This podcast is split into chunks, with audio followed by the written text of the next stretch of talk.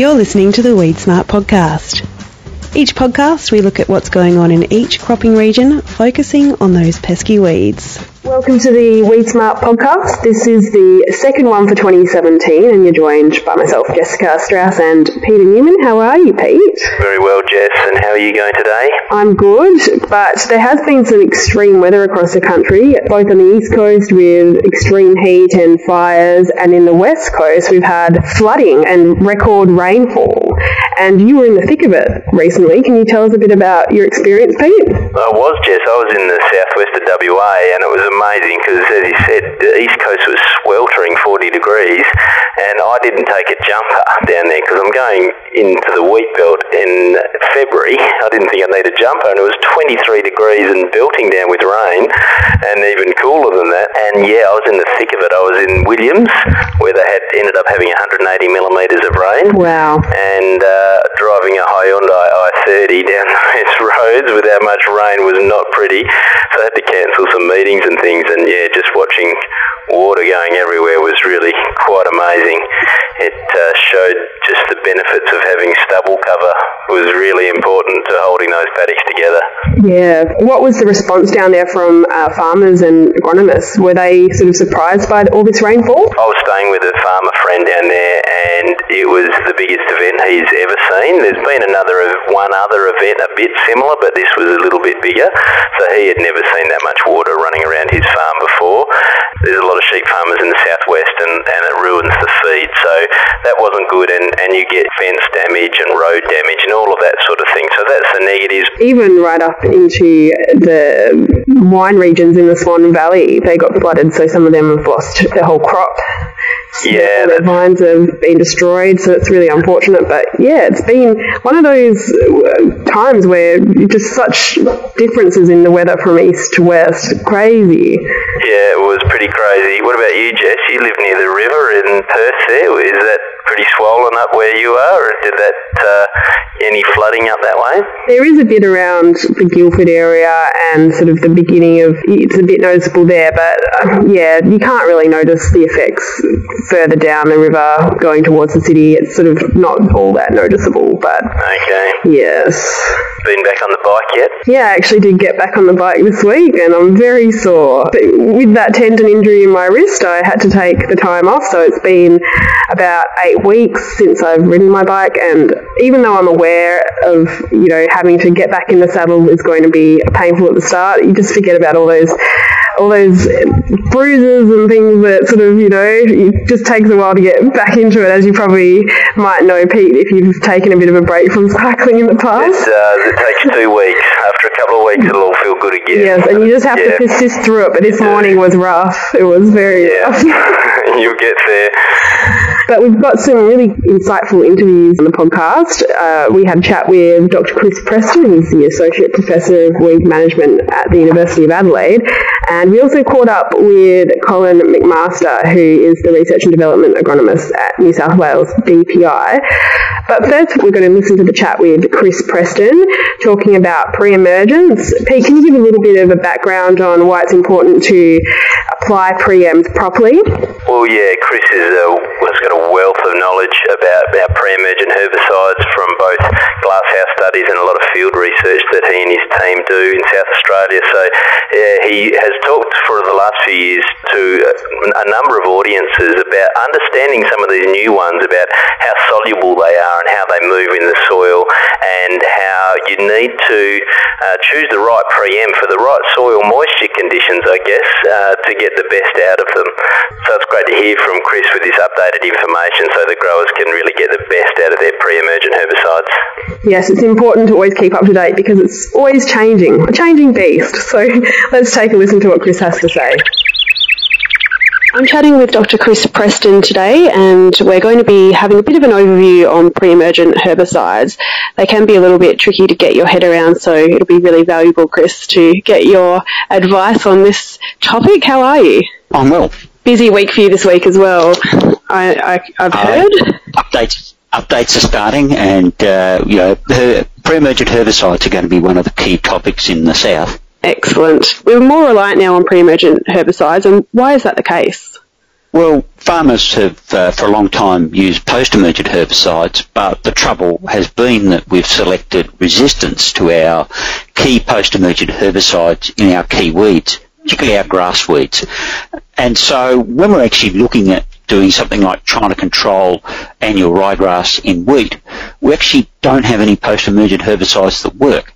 So farmers are really focusing now on pre-emergent herbicides, and they're of course different to use and they have different behaviour than post-emergent herbicides, so you actually need to be thinking in a different way to get them to work well. How do they actually work? Can you give a bit of an overview of what the process is with how they kill the weeds? Well, most of the products that we're dealing with as pre-emergent herbicides work in the environment in that we put them out in the environment and then we're waiting for the weeds to germinate and the weeds pick them up after they've germinated. So they don't kill seeds as such, they actually kill germinating seedlings. And often what's happening is that we're looking at products that are going to uh, stop cell growth or have other impacts which mean that the seedlings won't actually get out of the ground. So when we're thinking about that, what we want to have is we want to actually have that pre-emergent herbicide in the right place for the weed seeds to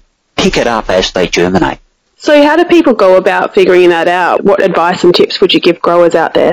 Well, I think if we look back at where we were 25 years ago in production of wheat in Australia where most farmers were cultivating. Of course, if you cultivate to kill existing weeds prior to putting your crop in, what you did was mix all the weed seeds into the soil. And then of course you had to get your pre-emergent herbicide mixed into the soil to make it work. We've got a tiny different environment now where in no-till if we're not cultivating, we're actually leaving those weed seeds on the surface or close to the surface. So that makes it a lot easier for us to actually get the herbicides to where we need them, close to the weed seeds. Right. The only complication we have is a thing called stubble. And so we need to be aware of how the herbicides behave around stubble, how they behave in the soil, and where the weeds are going to pick them up from. Yeah, right, that makes sense. So in our current system then, what we're looking at is we're looking at actually trying to put that herbicide down where those weed seeds are. So we usually have this system where what we call incorporated by sowing. So you spray the herbicide out in front of the seeder. That's actually the best way to do it because you're putting it right on the weed seeds. And then we're coming along and sowing. Some of our herbicides need incorporation, trifluralin being the most obvious example of that. So you've actually got to get a bit of soil throw with your seeder to incorporate that. And some of our herbicides, we need a bit of separation from the crop seed. So then again, we need equipment that disturbs the soil and moves that herbicide treated soil away and out of the crop row so the crop doesn't get damaged. And is there any other tips that you can uh, advise growers when they're applying these preems? Well, the other big key thing that we need to worry about is moisture and rainfall and understanding how the various pre-emergent herbicides behave. So we just talk about perhaps just three of the key ones and then I'll mention a couple of others and slot them in. So if we look at trifluralin, trifluralin is a herbicide that's not water soluble at all, but the beauty of trifluralin in our farming system is that it actually works as a gas, so the weeds pick it up as a gas. So if we put that on the soil surface, it'll just stay there until the surface gets wet. We need to incorporate it to stop that gas drifting up into the atmosphere too quickly, but that'll just sit and wait there until it rains. And until you get enough moisture to actually germinate the weed seeds, nothing much is going to happen. So trifluralin turns out to be a really, really good herbicide for those lower rainfall environments and those patchy starts because it's not that affected by moisture because of the way it behaves. If we look at Sakura, which is a, a, relatively new ryegrass herbicide for wheat, it's got much more water solubility than trifluralin, but it's not actually that soluble. So we really need that to be sitting where the seeds are. It needs to move a little bit down because it's going to get picked up by the roots. And our problem with Sakura that we can have is in those dry starts where we get a little bit of rainfall and the surface dries out and the product goes down on the surface, then if we don't get rainfall to activate that, the weeds will actually germinate in the moisture under the surface and just grow straight through it. Right. So it's a herbicide which is ideally suited to those wetter seasons and higher rainfall areas. And Boxer Gold is a mixture of prosulfocarb and S-metolachlor. And we've actually concentrated on the S-metolachlor bit. It's quite water soluble. So you don't need nearly as much water to get that one to activate. So that actually works pretty well in those sort of in between sort of positions. So drier environments and so long as you get some rainfall, it's not too dry, it works quite well in that space. So sometimes we could think about choosing the pre-emergent herbicides that are going to suit when we're actually putting the crop in and what our season is like. So if it's been completely dry, then trifluralin, Sakura are your best options. If you've had rainfall, trifluralin and Boxer Gold are your best options. The surface is dry. Are there any other things which have come up that you think would be valuable for people to know about? Well, the other aspect that we haven't talked about, of course, is the length of control we get out of these products. Really, they go Boxer Gold shorter, trifluralin's a bit longer, Sakura is the longest. So again, when we're starting to talk about long seasons, Boxer Gold as a pre-emergent is probably not your best choice. Trifluralin or trifluralin mixtures and Sakura or Sakura mixtures end up being your best options. So Boxer Gold tends to really be suited to those shorter season, lower rainfall environments where you're getting a bit of moisture. But then we've actually found another way to use Boxer Gold, which is a very early post-emergent herbicide. Yeah, right. And there, that has a real fit for those higher rainfall environments where we're going to get rainfall, and it's a quite a useful tool for dealing with failures either due to environmental conditions or due to the fact that you've got, you know, unknown trifluralin resistance. Oh, I see. So how do people go about when they're going to be planting a canola crop? What's your advice for preems in that situation? Well, in canola we can't use Sakura and we can't use Boxer Gold. So, you know, that leaves us other products. So we have uh, propyzamide, which is um, Edge or Rustler. We have a new product coming out this year called uh, Butisan for canola and we have trifluralin. The best way to think about the propyzamide products is that they behave like Sakura. So dry starts, dry environment, wet underneath, dry on the surfaces, doesn't suit it. Butisan, Butisan behaves a lot more like the S-metolachlor component of Boxer Gold. It's very water soluble, so it's going to be good in those dry seasons and drier areas. It's going to struggle in the very high rainfall situations because it'll be just too mobile and tend to go out of the profile, and it won't quite have the length of control needed. So again, you've got a number of choices in your canola phase, and if you pick the products for the situation, you should actually get a good job. Okay, I see. All right. Well, that's really good advice. It can be a bit of a tricky subject matter, but I think people will be more well equipped now to make the right decisions for their situation, Chris. So thanks very much. Yes. You're welcome. And have fun at updates. Hope to. Pete, luckily for us, the message that Chris has fits quite nicely with our mix and rotate messages we've been putting out through our channels. Can you give a little bit of an overview on why it's important to consider your options when it comes to mixing and rotating herbicides? Yeah, well, it is. It's it is consistent with our message, but for different reasons, I guess. So we've put out a lot of information about Roberto's work, showing that there is a risk of cross resistance between some of these herbicides, and our main message is to mix and rotate pre-emergent herbicides. So mixing two herbicides together. And what Chris has just told us is that there are certain conditions and crops that suit different pre-emergent herbicides, and there's also times when, like a trifluralin sakura mix or trifluralin boxer gold mix is the best thing to do because of the soil conditions. So given all of that, it sort of means that growers are going to be mixing and rotating their pre-emergent herbicides anyway to get the best out of them for the soil conditions, and that is also good from a resistance management perspective. So it is a consistent message, and you know, in terms of resistance and in terms of just year to year, it is getting the best out of these herbicides. And also important to just realise that what might be good for Joe Blow up 100 k's up the road will be different for you because everyone has different soil conditions, and it's not always what's the best option for someone else is not going to be the best option for you. So it's good to be really insightful in what you choose and make sure that it's the right product. That's right, Jess. Yeah, we obviously get rainfall patchiness all around the country, don't we? And and in one part of the wheat belt it might be really wet, and other parts it might be a little bit drier, and that's going to suit different herbicides. And in fitting with our theme, we're going to listen shortly to an interview we did with Colin McMaster talking about summer weeds. What were some of the points that you found Colin said were really important to take note of in this interview, Pete? Well, we've known about the benefits of spraying summer weeds to preserve moisture for a long time, but Colin has really put some hard numbers around that and really shown just what a big deal it is to store moisture and nitrogen for the crop. And so, yeah, just spraying summer weeds, I think instinctively we've always known it's the right thing to do, and now Colin's got really hard data showing us just how big a benefit it can be. All right, let's take a listen.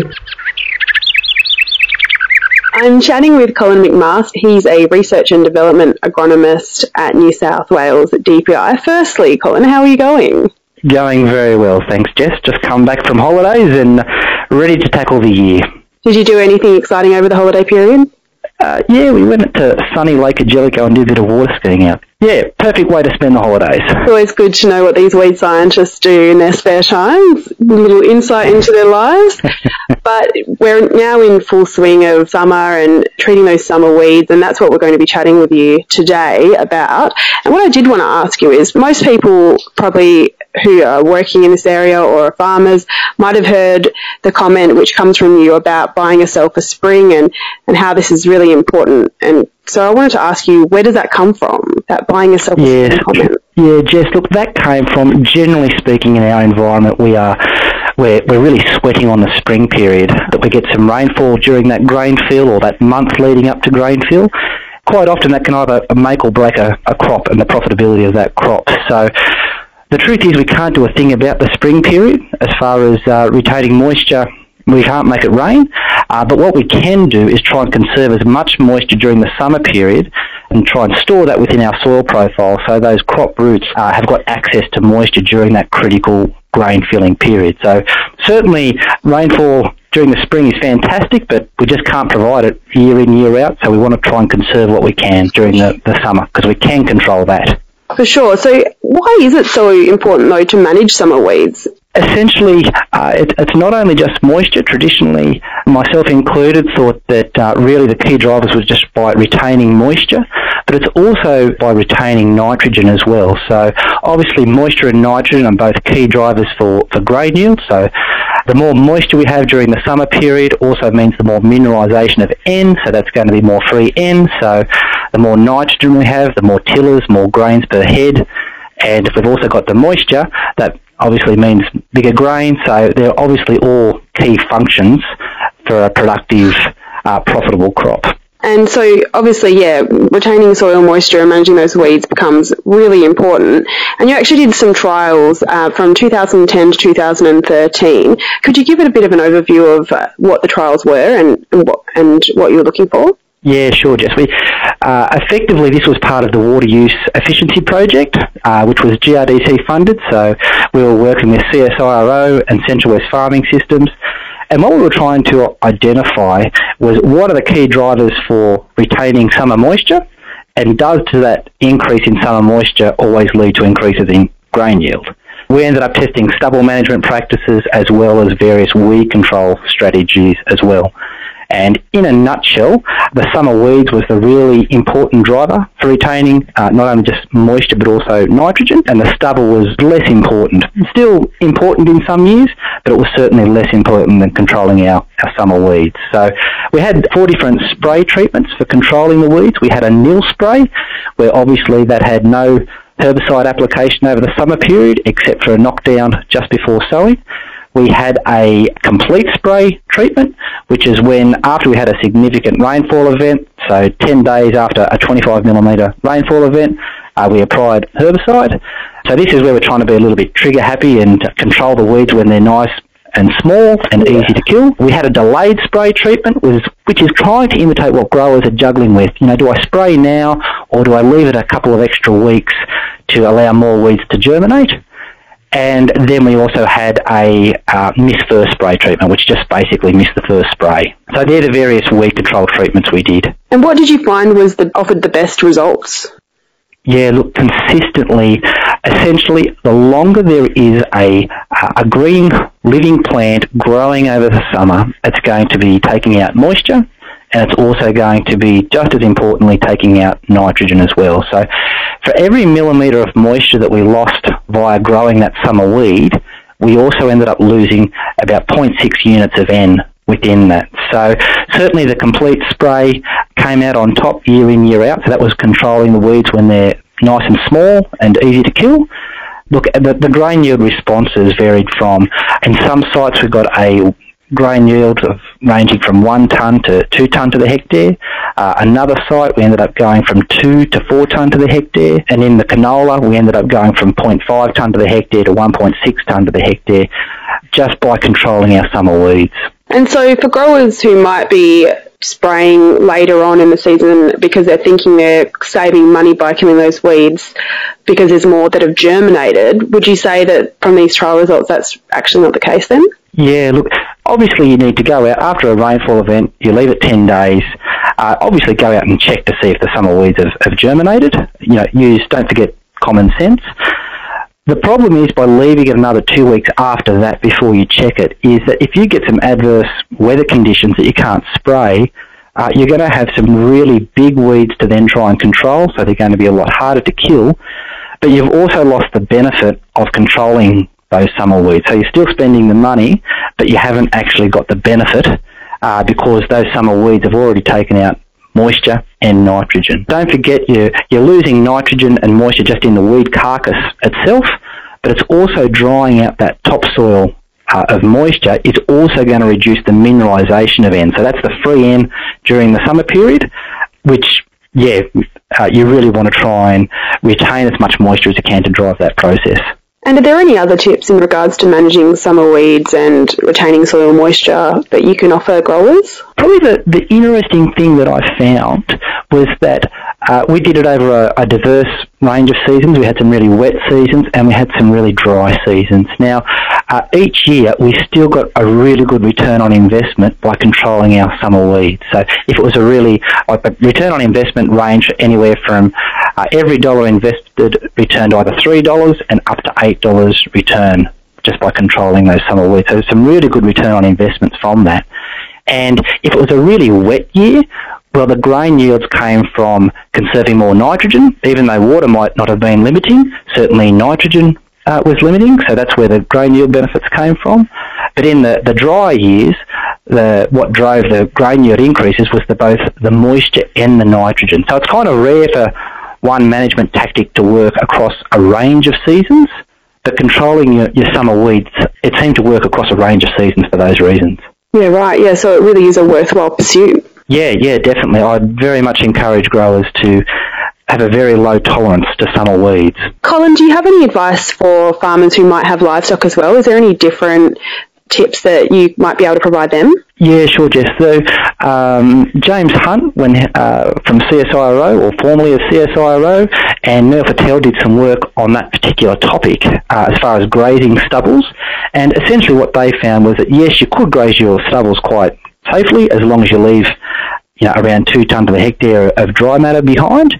The key was was not to use livestock as the only form of weed control. So make sure that you still uh, control your summer weeds by spraying, because actually letting the summer weeds grow and then grazing them off, they still actually still had to produce a weed skeleton, weed carcass, and therefore they've actually removed the moisture and nitrogens by growing that summer weed. So certainly you can use livestock uh, to graze your stubbles, but just don't rely on the livestock just to, to graze your summer weeds. Very good tips, Colin. Well, thank you so much for having a chat with us today. Really appreciate it. No problems at all, Jess. Was really great of Colin to give his time to explain the importance of spraying summer weeds and spraying them small. That was really a key message in there. Pete, why is that so important? As he said, if there's a green plant, in the crop. It's removing moisture and nitrogen. And what his work really showed, they had different times of spraying, and it really showed the sooner you get in there and spray summer weeds, the better. And there's always that temptation for growers thinking, right, I've had a summer rain, okay, I've got some green weeds there, oh, there might be another rain in another week, I'll just delay spraying a couple of weeks and then see if I can get them all in one hit. And what Colin is saying is, no, it's actually better to get out there, unfortunately, and spray them when they're small, and if you do get another rain, then you might have to go and spray small ones again. So, look, that is a bit of a bummer that the message is that farmers need to get over the paddocks more times potentially in summer, but the data is showing that that's going to pay dividends. That's right, and that's really the core message there, isn't it? At the end of the day, it's a little bit of an inconvenience, but if it's really going to be putting money back in your back pocket, then it's worth doing. That's right, and it really everything that we do in agriculture should be just about that, should it? Just putting money in the back pocket, and, and this spraying summer weeds uh, story is exactly what that's doing. And what about nitrogen? That was something we don't always hear about, Pete. Can you give us a little bit of an overview of why it's important, and also, you know, why it's not such a core message in some of those Twitter sphere and in what we see about summer spraying? It's not always in the messages. Well, I think, yeah, a lot of our focus in the past has been about summer weeds removing moisture, uh, which is right, and we didn't have any data about nitrogen, and Colin's done that, and it was really interesting with his research. The bit that I found really exciting or amazing was that they had a really wet year, and they thought, okay, well, there's going to be no benefit from spraying summer weeds this year because it's rained so much in winter, the stored moisture will be of no consequence. And then they found this big nitrogen response. So, and even applying loads of bag nitrogen couldn't catch up. So really, it was quite amazing that in wet years, in wet winters, it is still worthwhile spraying those summer weeds just to preserve the nitrogen. And uh, yeah, I found that really very interesting because, like I say, we've we've talked about it a little bit, but there was no hard data, and, and Colin has really shown just how important uh, summer weeds are for you know killing them to preserve nitrogen. Definitely, another important point to consider on the list. yeah, it is, but it's all quite simple, really, isn't is. it? Got summer weeds, go and spray them. That's right, and That's, hope- that's the simple message. And hopefully the, the messages from Chris and Colin in the podcast today were helpful in making those decisions for people a little bit easier. And we'll join you again soon in a couple of weeks. But thanks again to Dr. Chris Preston and Colin McMaster for giving their time. And you'll hear from us again soon.